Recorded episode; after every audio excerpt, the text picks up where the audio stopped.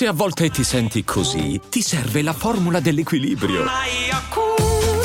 Yakult Balance, 20 miliardi di probiotici LCS più la vitamina D per ossa e muscoli. E adesso un bel caffè finito. Perché rischiare di rimanere senza caffè quando puoi abbonarti a Caffè Borbone? Prezzi vantaggiosi, costi di spedizione inclusi, tante possibilità di personalizzazione e l'abbonamento lo sospendi quando vuoi. Decidi tu la frequenza, la qualità, scegli tra le cialde e capsule compatibili e crea il tuo mix di gusti e miscele. Mai più senza caffè con l'abbonamento Caffè Borbone. Tutte le info su caffèborbone.com. Bentornati all'ultima puntata forse per, eh, di quest'estate 2021 delle capsule di Cremen Comedy, sempre i vostri Clara Campi e Marco Champier. Ciao Clara. Ciao, Ciao Marco. Ok, Ciao ultima puntata così fa spaventare, eh? ultima no, puntata no. estiva, nel senso sì, del sì. formato breve. Esatto, sì, sì, delle, delle nostre capsule ovviamente intendevo, e come storia finale abbiamo scelto una abbastanza orrorifica e famosissima, perché oggi parliamo della casa infestata più famosa del mondo, ossia quella al 112 di Ocean Avenue di Amityville.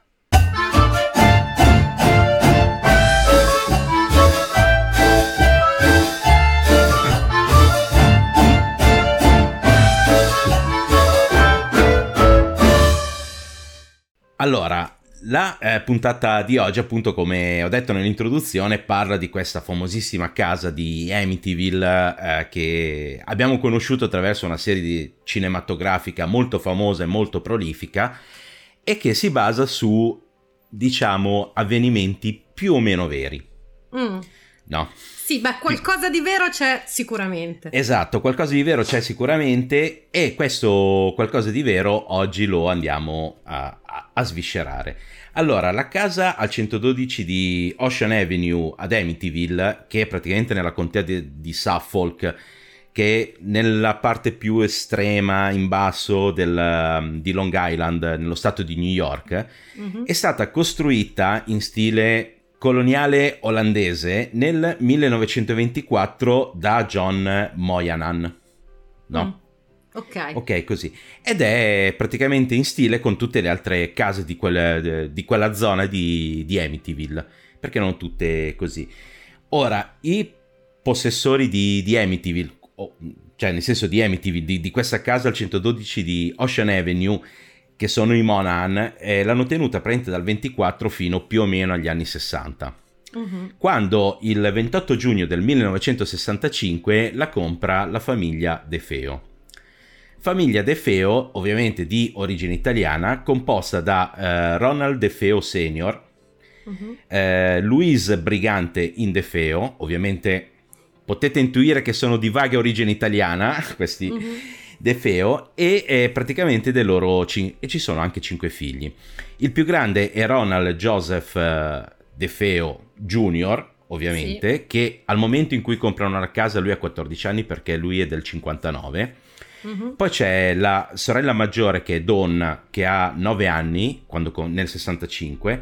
Poi c'è Allison, un'altra ragazza che ha 4 anni, e Mark, che ha 3 anni. In teoria ci dovrebbe essere anche John Matthew, che non ho capito bene se era già nato al momento dell'acquisto della casa o è nato subito dopo. Mm. Sì, perché... può, da- può, darsi che sia nato subito dopo, perché poi era piccolo eh. quando è successo tutto. Eh, esatto. Sì, può darsi che sia nato subito dopo, forse hanno preso una casa grande proprio perché la famiglia già larga si stava allargando ancora di più.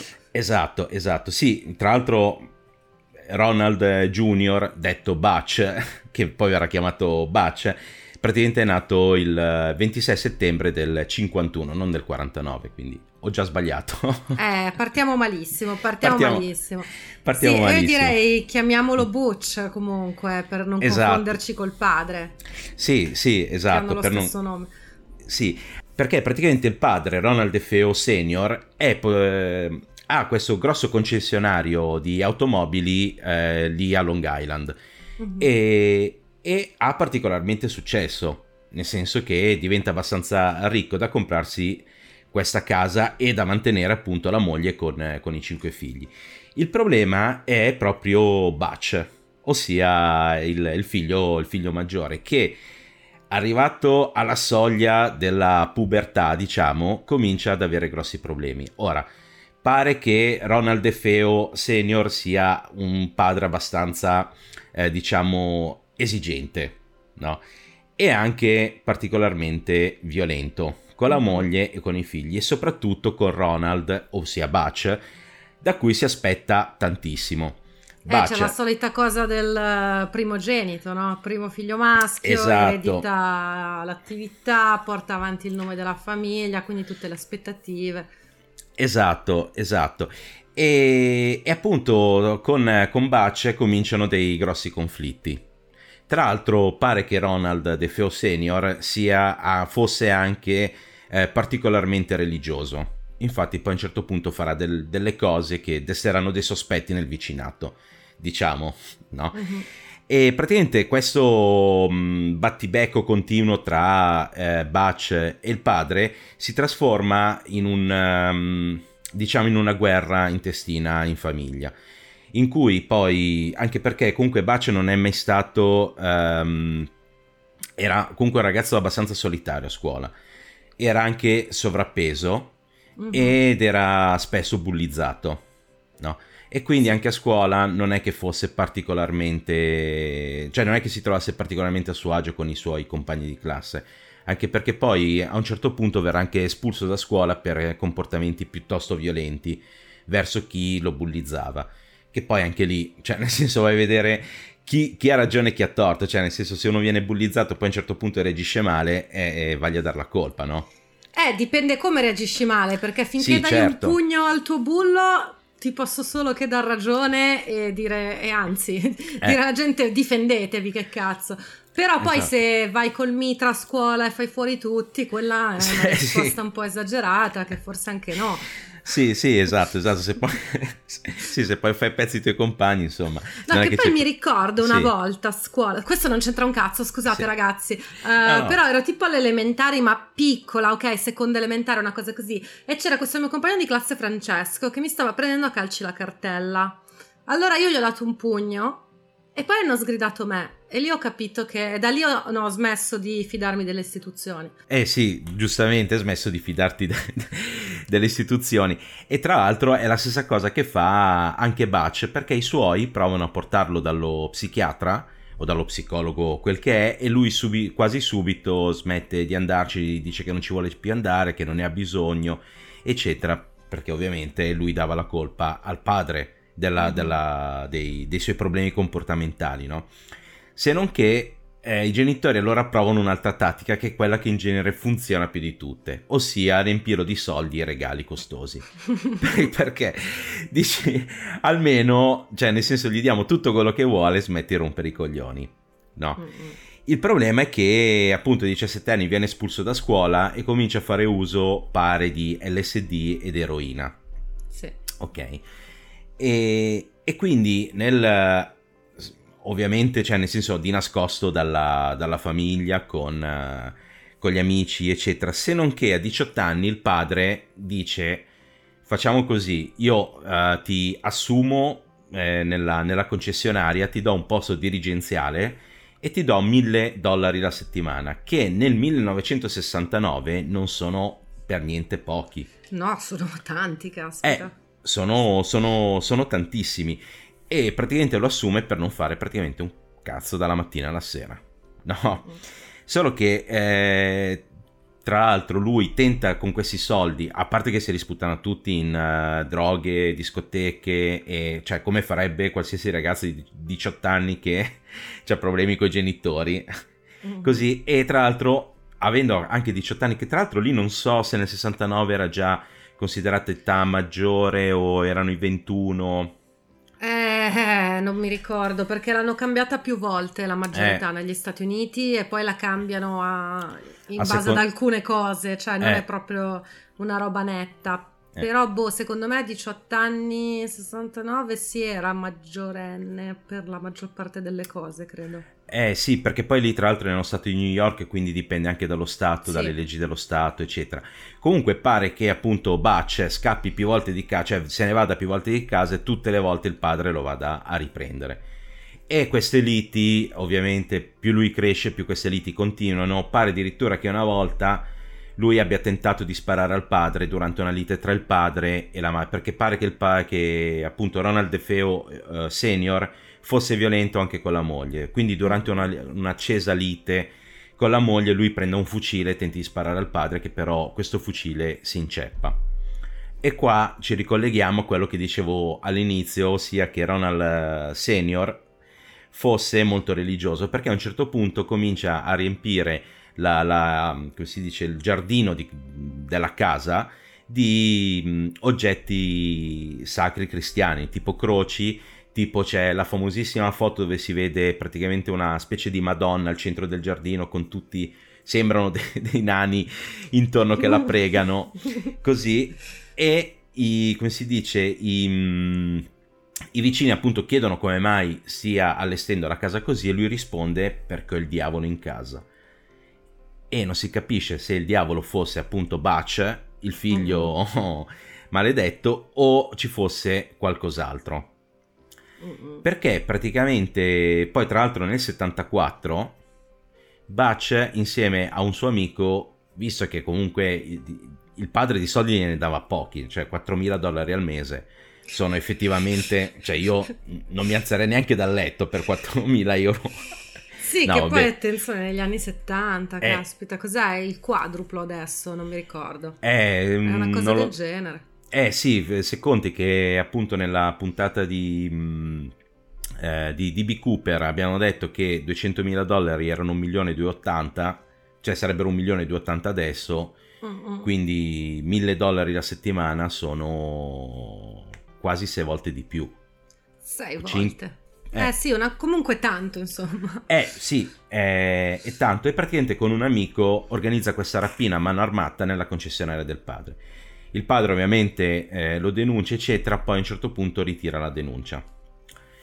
Se non che il 13 novembre 1974 alle 6 del pomeriggio praticamente eh, Ronald Jr., Butch, il nostro Butch, entra all'Harris Bar, che è praticamente un bar lì vicino alla casa, al 112 di Ocean Avenue, dove aveva appunto la casa Idefeo, dicendo che non riesce a contattare i genitori. A quel punto lui ha 23 anni e dice che è rimasto chiuso fuori di casa e che quindi dovrà entrare da una finestra. Se ne va e questo qui lo dice appunto a un amico lì al bar, se ne va, torna dopo mezz'ora e dice che forse i suoi genitori sono stati sparati, cioè mm. qualcuno ha sparato ai suoi genitori. Allora un gruppo di, di gente lì del bar va a vedere, cioè lui esattamente dice aiuto, credo che mia madre e mio padre siano stati fucilati. Allora un gruppo, un capannello di persone, di avventori del bar vanno a vedere appunto a casa di De Feo effettivamente trovano tutta la famiglia uccisa. A quel punto Ronald DeFeo Senior ha 43 anni, la madre Louise ne ha eh, anche lei 43, Ronald Jr., ossia Butch, ne ha 23, Dawn, la sorella maggiore, è, dici- è diciottenne, poi c'è Ellison di 13 anni, Mark ne ha 12 e John Matthew, che è l'ultimo bambino che mh, mm, è nato quando hanno comprato la casa lì intorno, ne ha 9. Mm-hmm. Effettivamente eh, trovano tutta la famiglia eh, colpita da dei colpi di fucile, i genitori da due colpi di fucile e tutti i fratelli da un colpo solo, e sono tutti sdraiati a faccia in giù sulle, sui loro letti. Viene chiamata la polizia e ci sono delle cose che non, eh, che non tornano fin da subito. Prima di tutto eh, perché nessuno si è svegliato sentendo i colpi dei, dei fucili, del fucile. Perché non c'è nessun segno di colluttazione e soprattutto nessuno dei vicini, compresi i cani dei vicini, hanno sentito i colpi dei fucili, del, del, del fucile. Ovviamente eh, Ronald viene portato subito, viene preso dalla polizia e portato in... Uh, mi viene in questura, non è in questura. in, uh, vabbè, comunque alla vabbè, stazione di... Alla centrale alla centrale e, e, dice che secondo lui è stato un regolamento di conti ed è stato praticamente un eh, killer della mafia che si chiama Luis Fallini. E questa cosa all'inizio gli è, stata, è stato creduto perché il, lo zio del padre, tale Peter De Feo era un uh, capobanda della famiglia genovese. Che è una famiglia mafiosa lì di, di, New York, una delle famiglie mafiose di New York eh, di quegli anni. E appunto viene, viene creduto lui dalla sua deposizione, dalla sua versione dei fatti. Il problema che cos'è? Che eh, i corpi sono stati uccisi alle 3 e un quarto del mattino e lui è l'unico sopravvissuto. Alla polizia tante cose non tornano.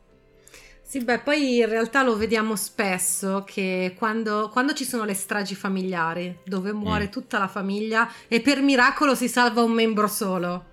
Esatto. Eh, di solito quel membro solo qualcosa c'entra.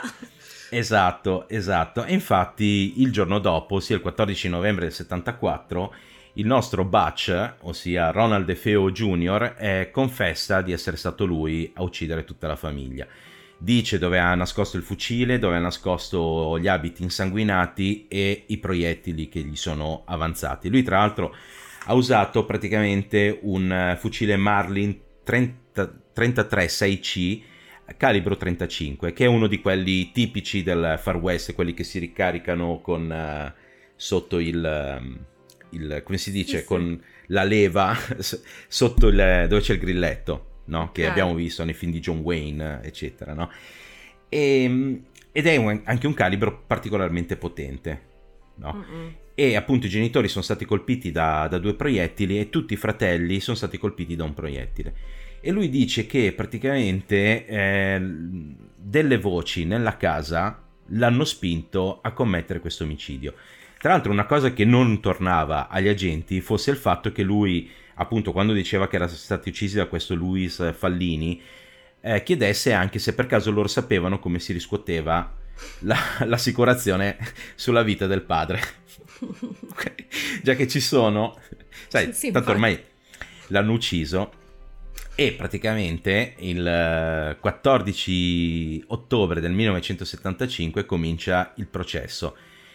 Eh, il suo avvocato è l'avvocato William Weber, che poi tornerà, ricordatevi mm-hmm. il nome, e praticamente punta tutto sull'infermità mentale. Un perito, ovviamente dalla difesa, eh, dice che appunto De Feo non era junior, non era in grado di intendere e di volere, mentre eh, l'accusa dice no, che l'infermità non, mentale non c'entra perché un perito dell'accusa dice che De Feo è sì psicopatico, ma nel momento degli omicidi eh, capiva benissimo quello che stava facendo. Mm. Voci o non voci della casa, no? Ok.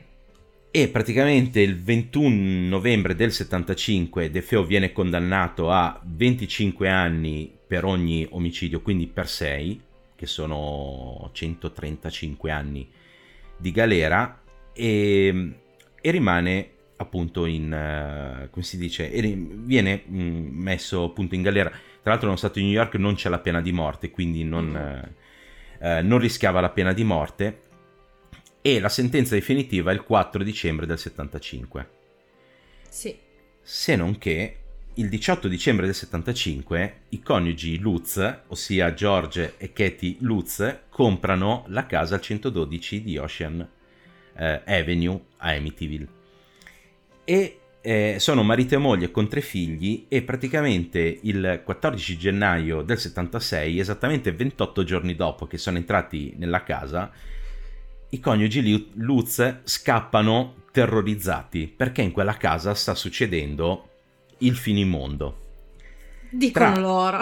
Di, dicono, lo, dicono, loro. Dico... Okay. dicono loro.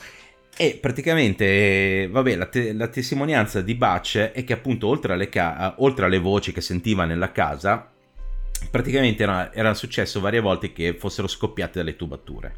Mm-hmm. Mentre i Lutz, e tra l'altro il padre aveva anche chiamato un esorcista, o comunque un prete così.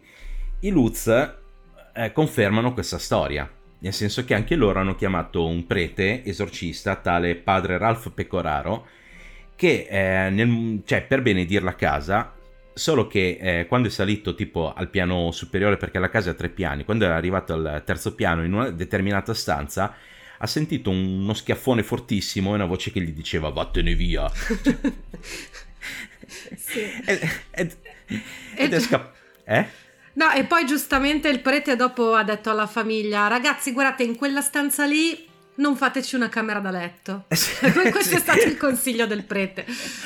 esatto, esatto. Sì, sottolineiamo il fatto che lo schiaffo venisse dal nulla, cioè nel senso non c'era nessuno in quella, in quella casa lì, cioè nel senso in quella stanza era solo il prete che la stava benedendo. Così dice il prete. Ah, comunque sottolineiamo, visto che sì. abbiamo già detto che la famiglia che c'era prima erano di origine italiana, sì. eh, poi Laz non è un cognome italiano, però comunque erano in una zona a prevalenza cattolica, quindi per questo abbiamo tutti questi preti, perché normalmente ovviamente negli Stati Uniti non, non funziona proprio così col prete esorcista, queste cose, questa è roba cattolica, no? Esatto. Però siamo in una zona assolutamente cattolica degli Stati Uniti, ce ne sono poche ma ci sono. Esatto, esatto. E poi i Lutz testimoniano che c'erano le finestre che si aprivano all'improvviso, eh, i chiavistelli che saltavano. Eh, poi dicono che c'era della roba verde che scendeva dal soffitto, eh, stanze piene di mosche improvvisamente voglio, pulisci, raccogli le briciole e vedi che le mosche non ci sono. Sì, infatti, ma è successo anche a me una volta, è stato bruttissimo, però le ho seccate tutte e non sono esatto. tornate. Cioè, basta. Esatto. Capita. Esatto.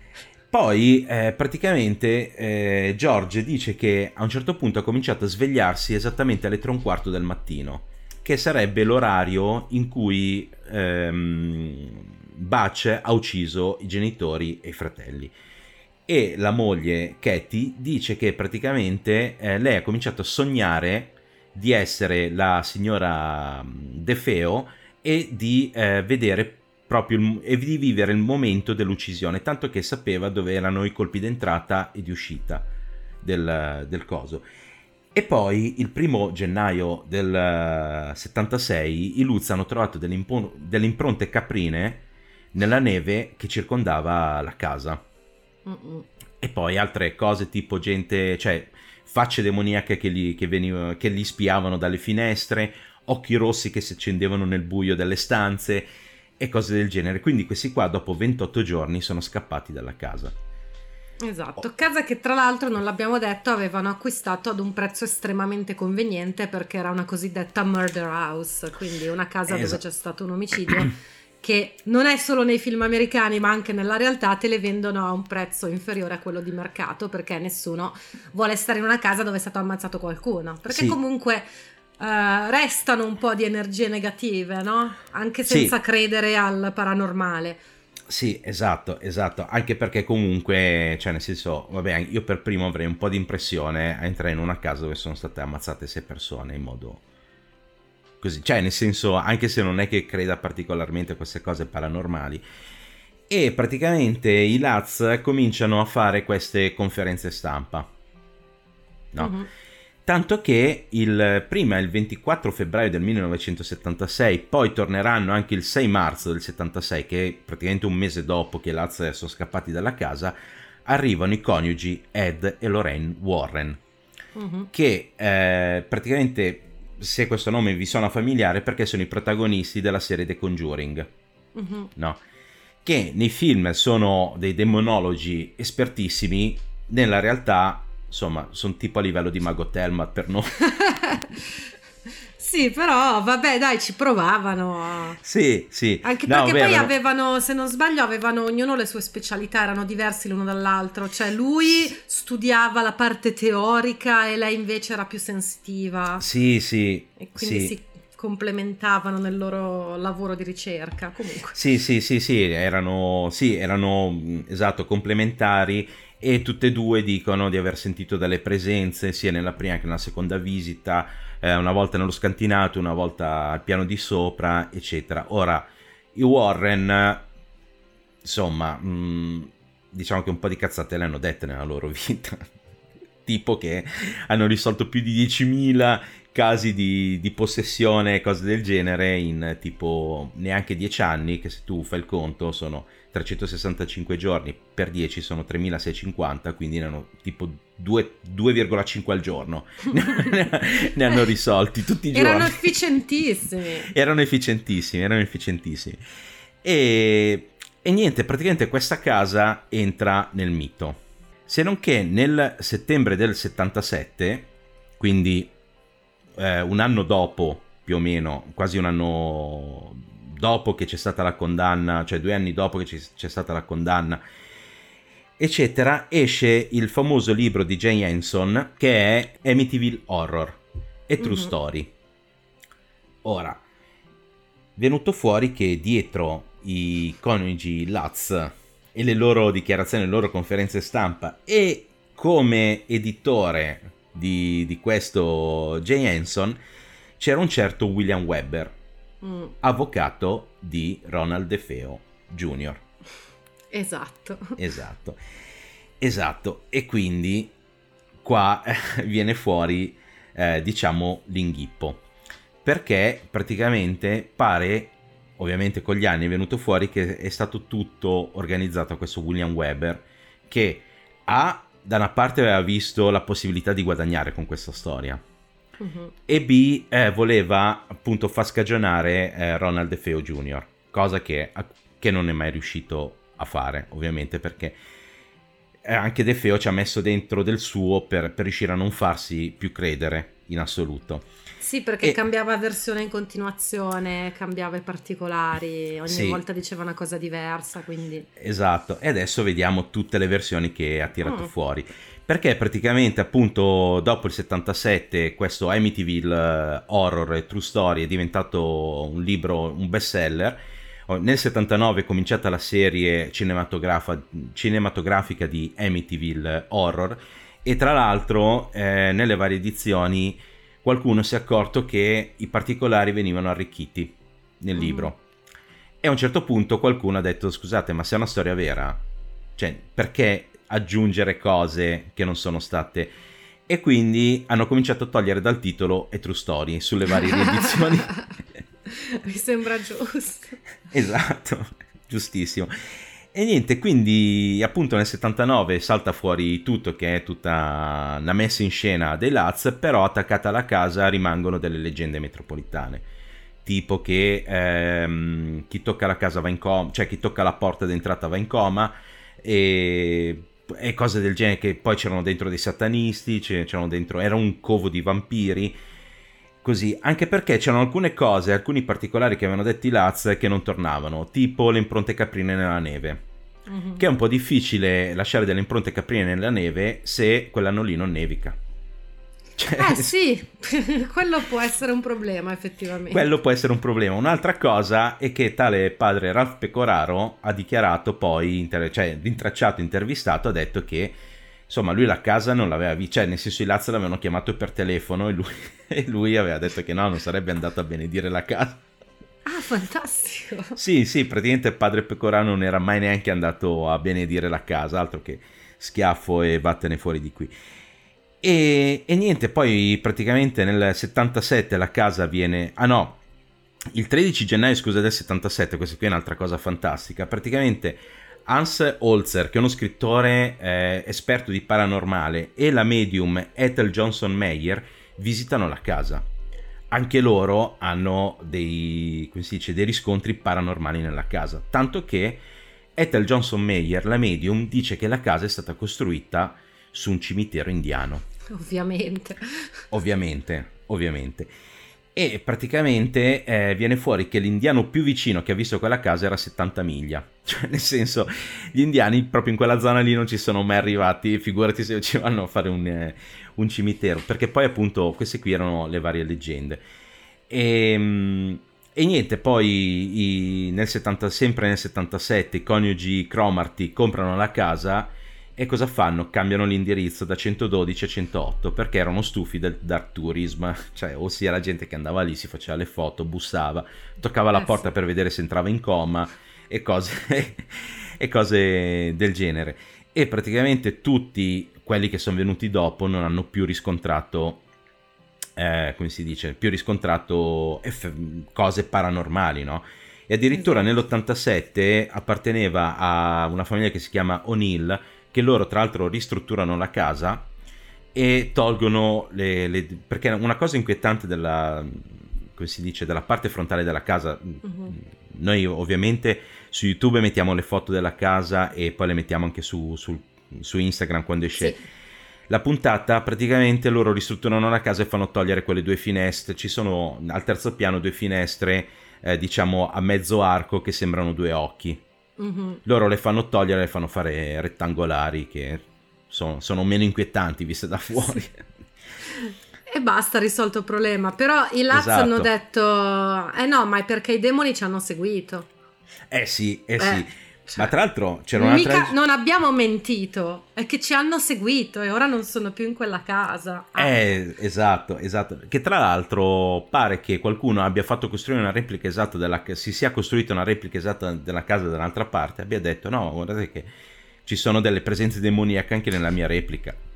Cioè, Quindi una... è proprio un problema di architettura, no? Cioè, sì. se, se, cambi la forma delle finestre della porta non ci sono, ma se la fai no. così è tipo una ricetta, no? Vuoi creare una casa stregata? Costruiscila in questo modo. Esatto, esatto. Tra l'altro poi appunto i, gli Holzer e tutti quelli venuti dopo eh, hanno dichiarato che comunque tutte, tutti i serramenti, tutte le cose delle porte, delle finestre, eccetera, erano assolutamente originali, non erano mai stati cambiati. E quindi, se i Laz avevano visto sfondare dalle porte, quelle porte lì erano comunque originali, cioè le avevano sostituite con altre porte originali, cioè nel senso erano cose, cose così. E praticamente niente, questa qui è la storia della casa infestata che alla fine non era per niente infestata se non da eh, un maniaco omicida che ha ucciso i genitori per, per i soldi e da un io, io però ho una teoria su sì. Butch, eh? Visto ah, okay. il periodo sì. e visto che lui usava LSD e visto che ha ammazzato tutti, io la butto lì, MK Ultra. Ok? Ah. Il programma della CIA per creare degli automi che uccidessero sfruttando l'LSD. Abbiamo mm. vagamente accennato nella puntata dedicata a Luna Bomber sì. E quando parleremo di Manson, che chissà quando sarà, eh, chissà, chissà quando, tra, quando, arriverà. Tra poco, tra poco, eh. Eh, c- parleremo di MK Ultra ancora. No, vabbè, è molto improbabile in realtà, però non impossibile. Esatto, esatto. Esatto. E eh, vabbè, comunque, torniamo un attimo a, alla casa di Amityville. No, vabbè, sì. finiamo, finiamo, questa storia che ormai ci siamo. E praticamente De Feo, ovviamente, eh, Junior, quello in galera, continua a fare interviste e dichiarazioni su, su, quella notte maledetta, anche perché continuano a scrivere libri. Cioè, ogni tanto, ogni volta che esce un film, salta fuori questa storia qui di, della casa infestata di Amityville. E praticamente lui nell'86 dice che in realtà è stata sua sorella Dawn Mm-mm. a uccidere tutti con eh, una Smith Wesson eh, calibro 35-30 così e poi nella colluttazione eh, cioè nel senso per disarmare la sorella gli è partito un colpo ucciso pure lei sì così e... Sì, la ehm, sua versione, se non sbaglio, perché poi vabbè, continuava a cambiare sì. versione, però se non sbaglio si era accordato con la sorella per uccidere solo i genitori. E dato esatto. che la esatto. sorella ha ucciso anche i fratelli minori, allora poi dopo lui appunto ha ucciso la sorella. E, insomma, ha tirato fuori un Chris Watts. Non abbiamo parlato di Chris Watts, What? ma quello che ha ammazzato moglie e figli e poi ha detto che ha ammazzato sua moglie perché era stata lei ad ammazzare i figli. Sì. Cosa falsissima. Sì, che c'è e... la, la, lo special su Netflix, quello una sì. normale famiglia americana, che è tutto sì, ripreso. Ok.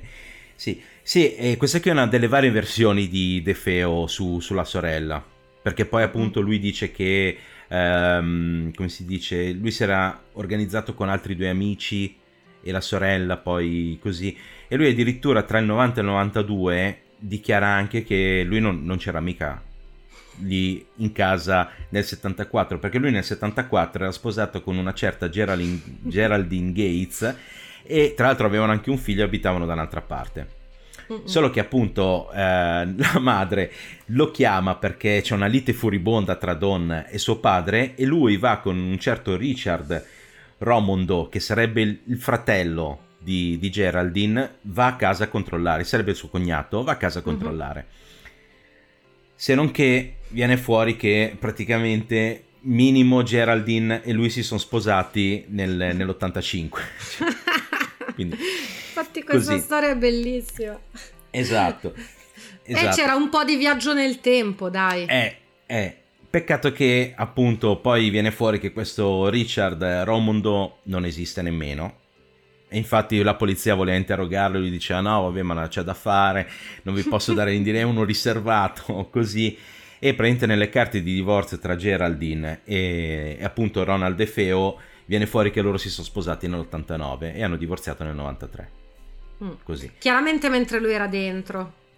Chiaramente Perché... mentre lui... Esatto. Comunque c'è un po' la moda, ci sono un sacco di donne che adorano sposarsi gente in galera. Perché... Sì, in realtà, in realtà praticamente, mm, come si dice, lui si è sposato con lei per avere, cioè nel senso per dare questa versione qua. Mm-mm. Perché lui comunque, tutte, cioè nel senso ha provato a fare a un certo punto una, una serie di appelli per, per riuscire a uscire di galera. Tra l'altro il suo avvocato Weber ha rischiato anche di essere tipo radiato dall'albo per, per la storia lì del libro, dei diritti, eccetera, perché gli avvocati non possono essere anche editori su cose dei loro casi. Comunque era venuto fuori mm. un casino anche con Weber, ha rischiato, rischiato tantissimo. E sta cosa qui di Don e i due amici, che sarebbero Bobby Kelsey e OG De Genero, mi, mi ero segnato mm-hmm. anche i nomi, viene fuori nel 2002 quando Rico Suna che è un altro che ha scritto The Night The Feo Dead, che è, un, che è un altro libro sulla vicenda di De Feo, praticamente intervista um, uh, De Feo Junior per uh, avere delle, delle, altre delucidazioni. Lui tira fuori ancora la, so- la, storia della sorella con altri due. E niente, questa qui la, la, sarebbe la fine della storia, se non che il 12 marzo del 2021 Ronald De Feo Jr. è morto in galera, quindi qualche mese fa. Sì, da pochissimo da pochissimo e portandosi dietro la verità è che ormai si sa la verità, cioè nel senso non è che... Ma infatti a un certo punto avevano smesso proprio di leggere i suoi appelli, cioè nel senso gli accettavano gli appelli, poi gli dicevano no, non... perché nessuno gli credeva più. Lui aveva cambiato talmente tante volte versione della, della storia che non era diventato più credibile. Eh, ma sì, ma secondo me lui cioè, era veramente fuori, aveva veramente problemi mentali. Non so se ce li aveva a prescindere o forse con l'abuso di LSD che a volte può mm. dare questi risultati. Insomma, c'è gente che si fa di LSD e poi è sanissima, anzi è ancora più in contatto con il mondo e tutto. Sì. Però ci sono altri che invece gli prende male e rimangono fuori di testa tutta la vita. Questo potrebbe essere uno di quei casi. Poi velocemente volevo precisare anche il, um, il, motivo del perché erano tutti a pancia in giù, cioè in realtà non, non c'è un motivo, sì. però perché non si sono alzati quando hanno sentito i colpi di pistola? Perché pare che Boccia li avesse drogati quella sera a cena per fare in modo che stessero buoni e tranquilli nonostante i colpi d'arma da fuoco, che però non hanno sentito neanche i vicini. Quindi comunque resta un alone di eh. mistero eh, dietro sta cosa. Sì, anche perché una delle ipotesi che ha fatto la polizia è che appunto lui li avesse drogati, tutti li avesse comunque appunto narcotizzati sì. a cena e poi avesse usato un uh, silenziatore del fucile. Mm.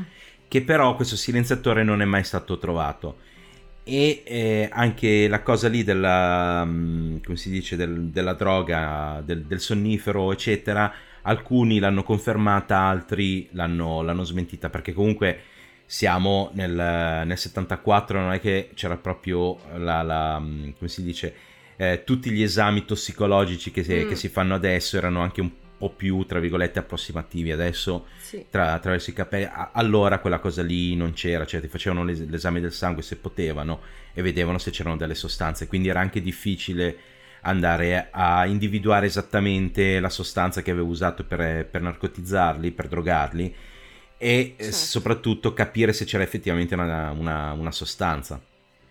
Però... Eh sì però avrebbe senso, insomma, visto che erano tutti sdraiati a letto praticamente. Sì, sì. E, e, poi però eh, riguardo al silenziatore, io avevo letto che sì, la teoria era che avesse usato un mm. silenziatore, mm. ma poi eh, quel, il fucile utilizzato non era adatto ai silenziatori. Io non capisco nulla di armi da fuoco, quindi no, ragazzi fa. scusatemi se non vi so dare una spiegazione più scientifica, però quello che ho letto io è che proprio quel tipo di arma non esiste eh. un silenziatore compatibile da montargli sopra.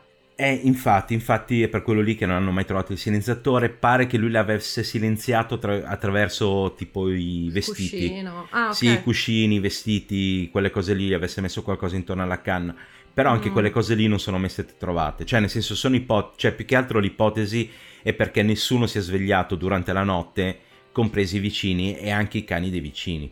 Mm-mm. Nel senso, mh, mm, magari il vicino non sente, però il cane che ha un udito un po' più sviluppato del nostro, eh, magari il colpo di pistola lo sente anche perché sì. sono 4 più 5, 7, 9 colpi di pistola, cioè 9 sì. colpi di, di, di fucile. Sì, secondo me poi basta un solo colpo di fucile per far partire la cagnara comunque. Esatto, quindi... esatto. Sì, che poi lo sappiamo, quando un cane comincia a baiare tutti gli altri gli vanno dietro. Beh sì, come spiegato comunque nella carica dei 101, che esatto. è il loro modo di comunicare, che fanno tipo il passaparola a lunga yeah. distanza. Io sono convinta che quella cosa è scientifica. Esatto, sì, perché sì, altrimenti sì. perché lo fanno? Io ci credo. Eh, avevano ragione la carica del 101, se non l'avete ancora visto guardate. Esatto. Chiaramente e... il film originale, il cartone animato, eh, non i 2800 remake no, beh, che certo. hanno fatto dopo. Ok. Sì. Certo. E niente, questa qui è la storia della casa infestata di, di Amityville, che in teoria doveva essere appunto la casa più, più infestata del mondo, demoni e cose, alla fine è venuta fuori una storia tipo Pietro Maso, fatta male, che lui ha resistito molto meno di Pietro. Esatto, però grazie poi ai Lutz eh, sono esatto. stati pubblicati miliardi di libri, fatto un sacco di film, chiaramente c'è anche una mm. puntata dei Simpson che è una delle primissime puntate di Halloween, probabilmente la prima non mi ricordo se è la prima o la seconda puntata di Halloween, poi dopo controllo. Uh, a Marco non gliene frega niente, però io ci tengo a essere precisa sui Simpson. Comunque una delle primissime puntate di Halloween, che sapete sono composte da tre mini episodi. Uno di questi tre mini mm. episodi c'è la casa stregata in cui succedono tutte le cose che abbiamo detto, robe strane eh, che colano dai muri, cimitero indiano sotto, poi alla fine in quel caso la casa si autodistrugge e basta. E basta. ah sì, no, che poi tra l'altro anche piccolo, piccolissimo particolare, i Lutz tra l'altro non avevano neanche i soldi per comprare la casa. Mm. E gli avevano fatto appunto il mutuo e l'anticipo gliel'aveva dato appunto Weber, il, l'avvocato. Eh. È, e loro hanno fatto causa Weber perché poi di tutti i diritti del, dello sfruttamento dei loro nomi, eccetera, loro non hanno ricevuto un penny. No, si erano eh, prestati a sta roba. Erano, poi... Eh, sono rimasti fregati, sono rimasti ah. fregati. Eh vabbè ragazzi, va eh. così, va così. Non comprate case stregate sperando di diventarci miliardari perché l'avvocato che vi sta aiutando potrebbe fregarvi perché è un avvocato. Esatto, esatto. Adesso e... ci arriverà la causa, cioè ci faranno causa gli avvocati. Tutti gli avvocati. La dimostra... categoria degli avvocati sì, del Sì, dimostrando che poi tra l'altro sono effettivamente quello che diciamo noi. Però vabbè, fa niente. vabbè. Niente, questa qui era la storia di Amityville, la nostra ultima capsule di quest'estate. Da settimana prossima, se avete sentito la puntata, forse avete intuito di chi cominceremo a parlare. Sì, o se ci avete seguito, perché in realtà noi facciamo i misteriosi, ah, chissà con chi ripartiremo, ma abbiamo dato tonnellate di indizi negli ultimi mesi. Sì, esatto. quindi, o sui social o in puntata, quindi direi che lo sapete tutti di chi parleremo, ma io e Marco siamo sì, Stiamo sì. schisci, no? Finché non abbiamo le robe registrate non le annunciamo. Esatto, esatto, eh. sì, siamo un po' scaramantici perché il paranormale non è vero, ma ci crediamo. No, non ci eh. credo, vabbè, una roba del genere. E, e, niente, a proposito di social, appunto, eh, seguiteci sui nostri vari social, ovviamente su YouTube, attivate la campanella, seguiteci, eccetera, e soprattutto commentate sotto le puntate, fateci sapere se, se vi piacciono, se conoscevate le storie che stiamo esatto. trattando. E... Esatto, anche perché lo sappiamo che in realtà le probabilità sono che voi in questo momento ci state ascoltando su Spotify e fate benissimo, sì, però sì, su sì. Spotify non potete lasciarci il commento, quindi esatto. se volete la, dirci qualcosa cercate la puntata corrispondente su YouTube, commentate lì. Poi lo so che su YouTube non ci guarda nessuno perché non lo so, abbiamo una bella voce ma siamo brutti da vedere. No, io sono fighissima, ok. sì, sì, sì, sì. esatto. Comunque. Comunque. E, e, niente, oppure commentate sui, no, cioè, sugli altri social che sono Instagram cremincomedy.podcast, eh, poi c'è Telegram, Cremin Comedy e Cremin Comedy Group, eh, il sito cremincomedy.it e poi se proprio proprio c'è anche Facebook, eh, Cremin Comedy. Sì, è, è, tipo la pagina morta quella, però... Esatto, esatto, esatto. però ogni tanto c'è qualcuno che ci scrive in privato su Facebook e noi rispondiamo. Sì, quello sì, rispondiamo più o meno a tutti, eh, quindi se ci scrivete prima o poi riceverete risposta, non vi preoccupate. Esatto, esatto. E niente, per questa settimana vi salutiamo e da settimana prossima ricominciano le nostre monografie, quindi vi salutiamo, Clara Campi come al solito. E Marco Champier. E quindi ciao a tutti, a settimana prossima. Alla prossima, ciao!